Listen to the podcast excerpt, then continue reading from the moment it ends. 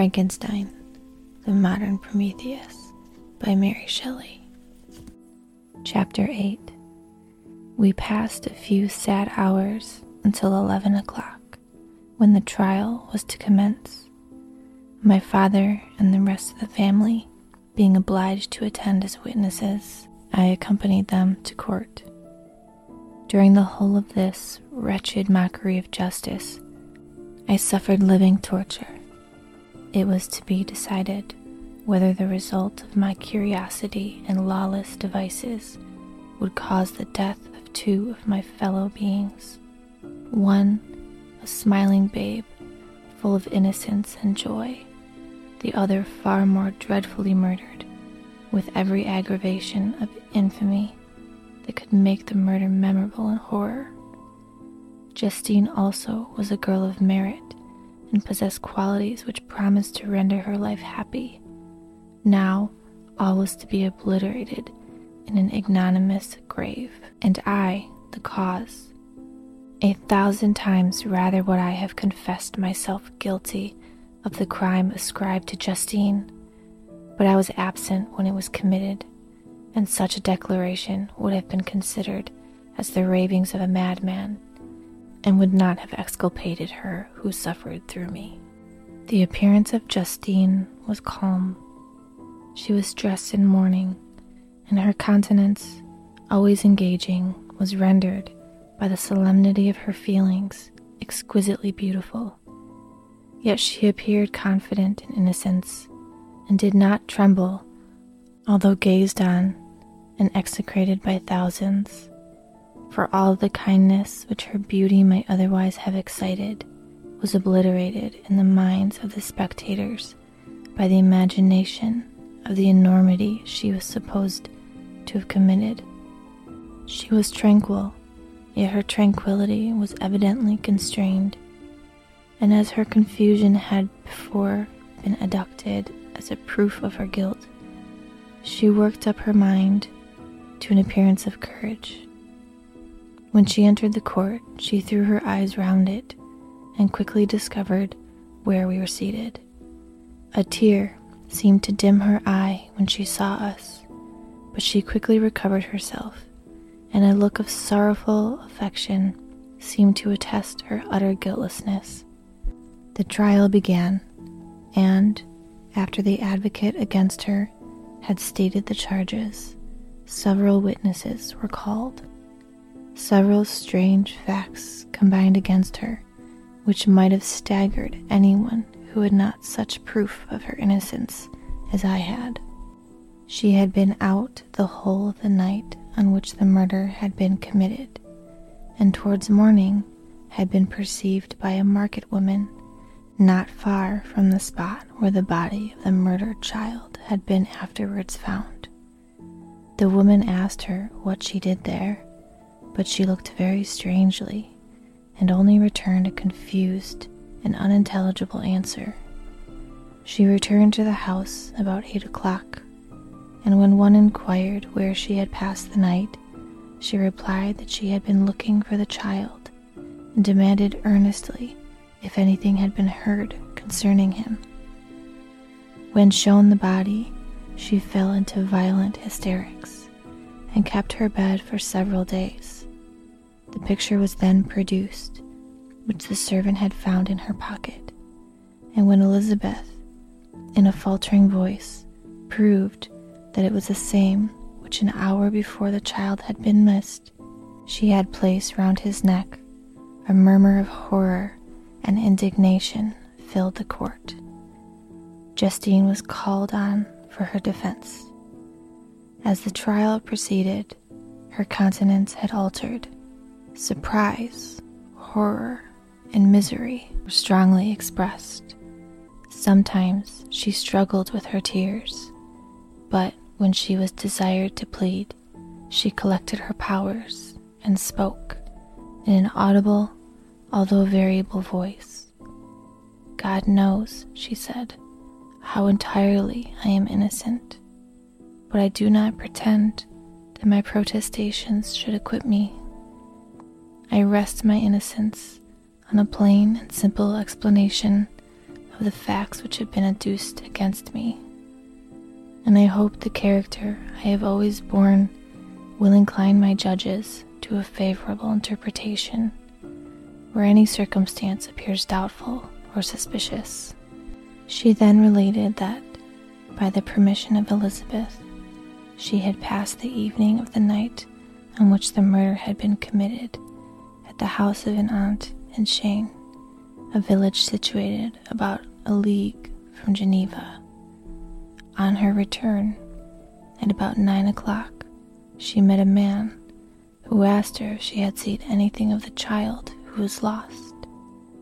She was alarmed by this account and passed several hours in looking for him when the gates of Geneva were shut and she was forced to remain several hours of the night in a barn belonging to a cottage, being unwilling to call up the inhabitants to whom she was well known.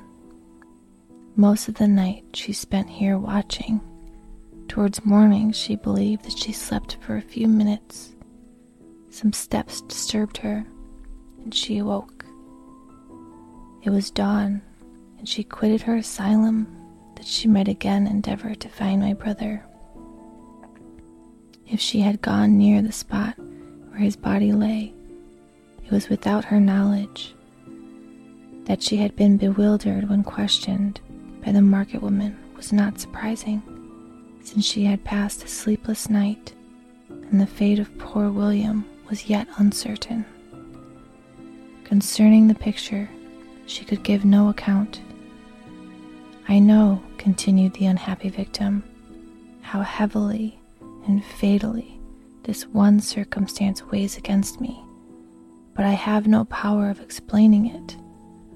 And when I have expressed my utter ignorance, I am only left to conjecture concerning the probabilities by which it might have been placed in my pocket. But here also I am checked. I believe that I have no enemy on earth, and none surely would have been so wicked as to destroy me wantonly. Did the murderer place it there? I know of no opportunity afforded him for doing so if I had. Why should he have stolen the jewel to part with it again so soon? I commit my cause to the justice of my judges, yet I see no room for hope. I beg permission to have a few witnesses examined concerning my character, and if their testimony shall not outweigh my supposed guilt, I must be condemned, although I would pledge my salvation on my innocence. Several witnesses were called who had known her for many years, and they spoke well of her, but fear and hatred of the crime of which they supposed her guilty rendered them timorous and unwilling to come forward. Elizabeth saw even this last resource, her excellent dispositions and irreproachable conduct, about to fail the accused, when, Although violently agitated, she desired permission to address the court. I am, said she, the cousin of the unhappy child who was murdered, or rather his sister, for I was educated by and have lived with his parents ever since and even long before his birth. It may, therefore, be judged indecent in me to come forward on this occasion. But when I see a fellow creature about to perish through the cowardice of her pretended friends, I wish to be allowed to speak, that I may say what I know of her character. I am well acquainted with the accused. I have lived in the same house with her at one time for five, and another for nearly two years. During all that period, she appeared to me the most amiable and benevolent of human creatures. She nursed Madame Frankenstein, my aunt, in her last illness with the greatest affection and care, and afterwards attended her own mother during a tedious illness in a manner that excited the admiration of all who knew her, after which she again lived in my uncle's house, where she was beloved by all the family. She was warmly attached to the child who is now dead and acted towards him like a most affectionate mother. For my own part, I do not hesitate to say that notwithstanding all the evidence produced against her, I believe and rely on her perfect innocence. She had no temptation for such an action. As to the bauble on which the chief proof rests, if she had earnestly desired it, I should have willingly given it to her, so much do I esteem and value her. A murmur of approbation followed Elizabeth's simple and powerful appeal, but it was excited by her generous interference and not in favor of poor Justine, on whom the public indignation was turned with renewed violence, charging her with the blackest ingratitude. She herself wept as Elizabeth spoke, but she did not answer. My own agitation and anguish was extreme during the whole trial. I believed in her innocence. I knew it. Could the demon who had, I did not for a minute doubt, murdered my brother, also in his hellish sport, have betrayed the innocent to death and ignominy? I could not sustain the horror of my situation and when I perceived that the popular voice and the countenances of the judges had already condemned my unhappy victim, I rushed out of the court in agony. The tortures of the accused did not equal mine. She was sustained by innocence, but the fangs of remorse tore my bosom and would not forego their hold. I passed the night of unmingled wretchedness. In the morning, I went to the court. My lips and throat were parched. I dared not ask the fatal question, but I was known, and the officer guessed the cause of my visit. The ballots had been thrown. They were all black, and Justine was condemned. I cannot pretend to describe what I then felt. I had before experienced sensations of horror, and I have endeavored to bestow upon them adequate expressions. But words cannot convey an idea of the heart sickening despair that I then endured. The person to whom I addressed myself added that Justine had already confessed her guilt. That evidence, he observed, was hardly required in so glaring a case. But I am glad of it, and indeed, none of our judges like to condemn a criminal upon circumstantial evidence, be it ever so decisive. This was a strange and unexpected intelligence. What could it mean? Had my eyes deceived me? And was I really as mad as the whole world would believe me to be?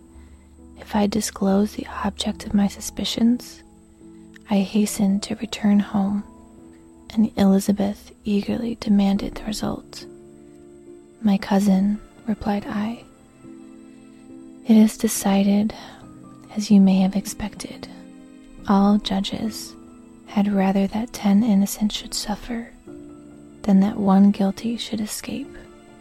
But she has confessed. This was a dire blow to poor Elizabeth, who had relied with firmness upon Justine's innocence. Alas, said she, how shall I ever again believe in human goodness? Justine, whom I loved and esteemed as my sister, how could she put on those smiles of innocence only to betray? Her mild eyes seemed incapable of any severity or guile, and yet she has committed murder. Soon after, we heard that the poor victim had expressed desire to see my cousin. My father wished her not to go, but said that he left it at her own judgment and feelings to decide. Yes, said Elizabeth, I will go, although she is guilty, and you, Victor, shall accompany me. I cannot go alone. The idea of this visit was torture to me, yet I could not refuse. We entered the gloomy prison chamber and beheld Justine sitting on some straw at the farther end. Her hands were manacled, and her head rested on her knees. She rose on seeing us enter, and when we were left alone with her, she threw herself at the feet of Elizabeth, weeping bitterly.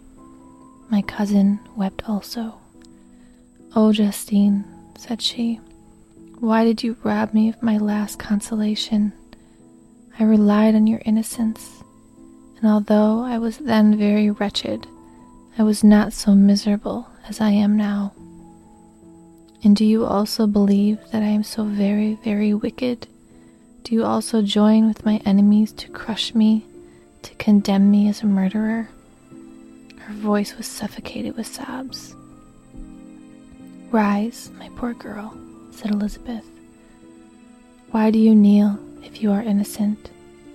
I am not one of your enemies. I believed you guiltless, notwithstanding every evidence, until I heard that you had yourself declared your guilt. That report, you say, is false. And be assured, dear Justine, that nothing can shake my confidence in you for a moment but your own confession. I did confess, but I confessed a lie. I confessed that I might obtain absolution but now that falsehood lies heavier at my heart than all my other sins. The God of heaven forgive me.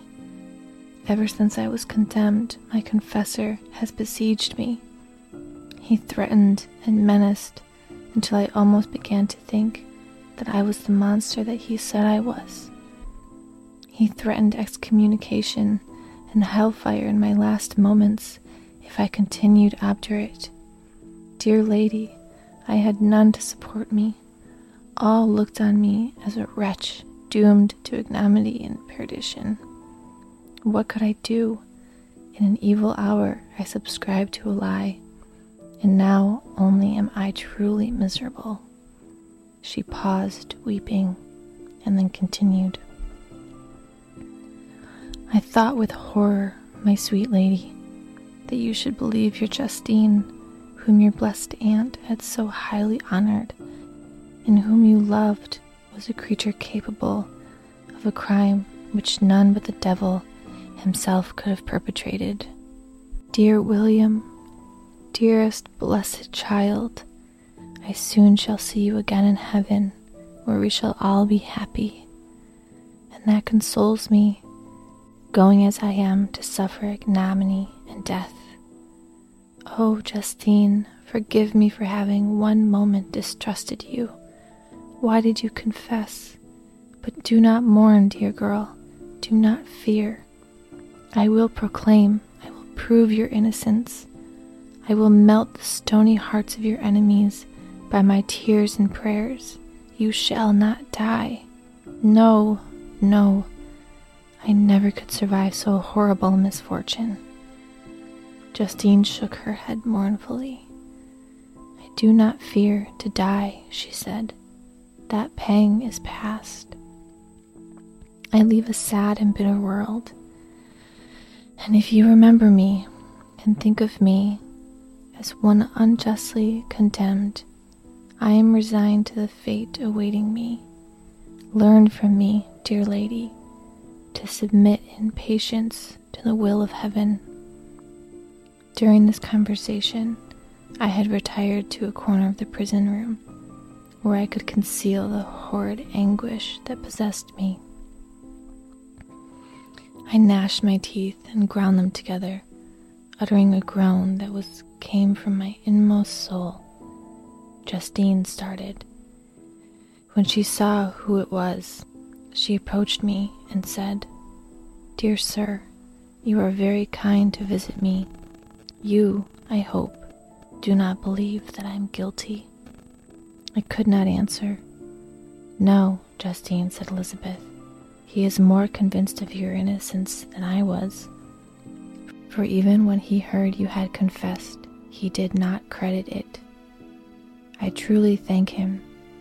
In these last moments, I feel the sincerest gratitude towards those who think of me with kindness. How sweet is the affection of others to such a wretch as I am. It removes more than half my misfortune, and I feel as if I could die in peace now that my innocence is acknowledged by you, dear lady, and your cousin. Thus the poor sufferer tried to comfort others and herself. She indeed gained the resignation she desired, but I, the true murderer, felt the never dying worm alive in my bosom, which allowed for no hope or consolation. Elizabeth also wept and was unhappy, but hers also was the misery of innocence, which, like a cloud that passes over the fair moon, for a while hides, but cannot tarnish its brightness. Justine assumed an air of cheerfulness, while she with difficulty repressed her bitter tears. She embraced Elizabeth and said, in a voice of half suppressed emotion, Farewell, sweet lady, dearest Elizabeth, my beloved and only friend. May this be the last misfortune that you will ever suffer. Live and be happy, and make others so. And on the morrow, Justine died.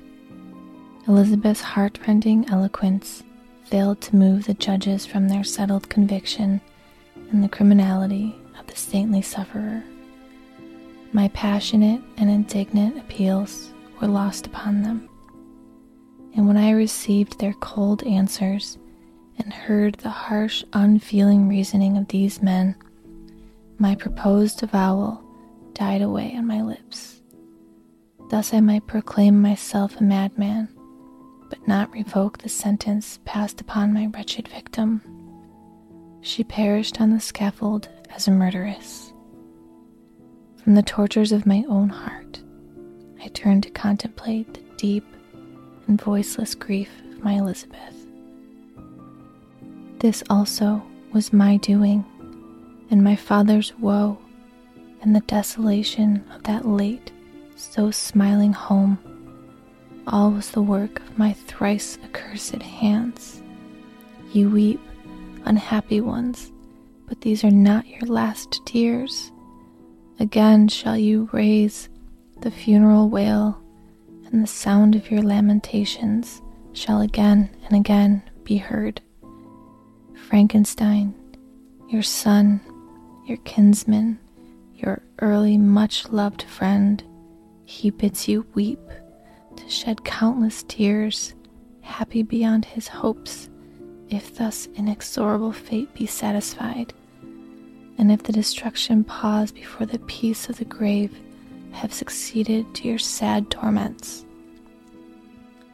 Thus spoke my prophetic soul as torn by remorse, horror, and despair, I beheld those I loved spend vain sorrow upon the graves of William and Justine, the first hapless victims to my unhallowed arts.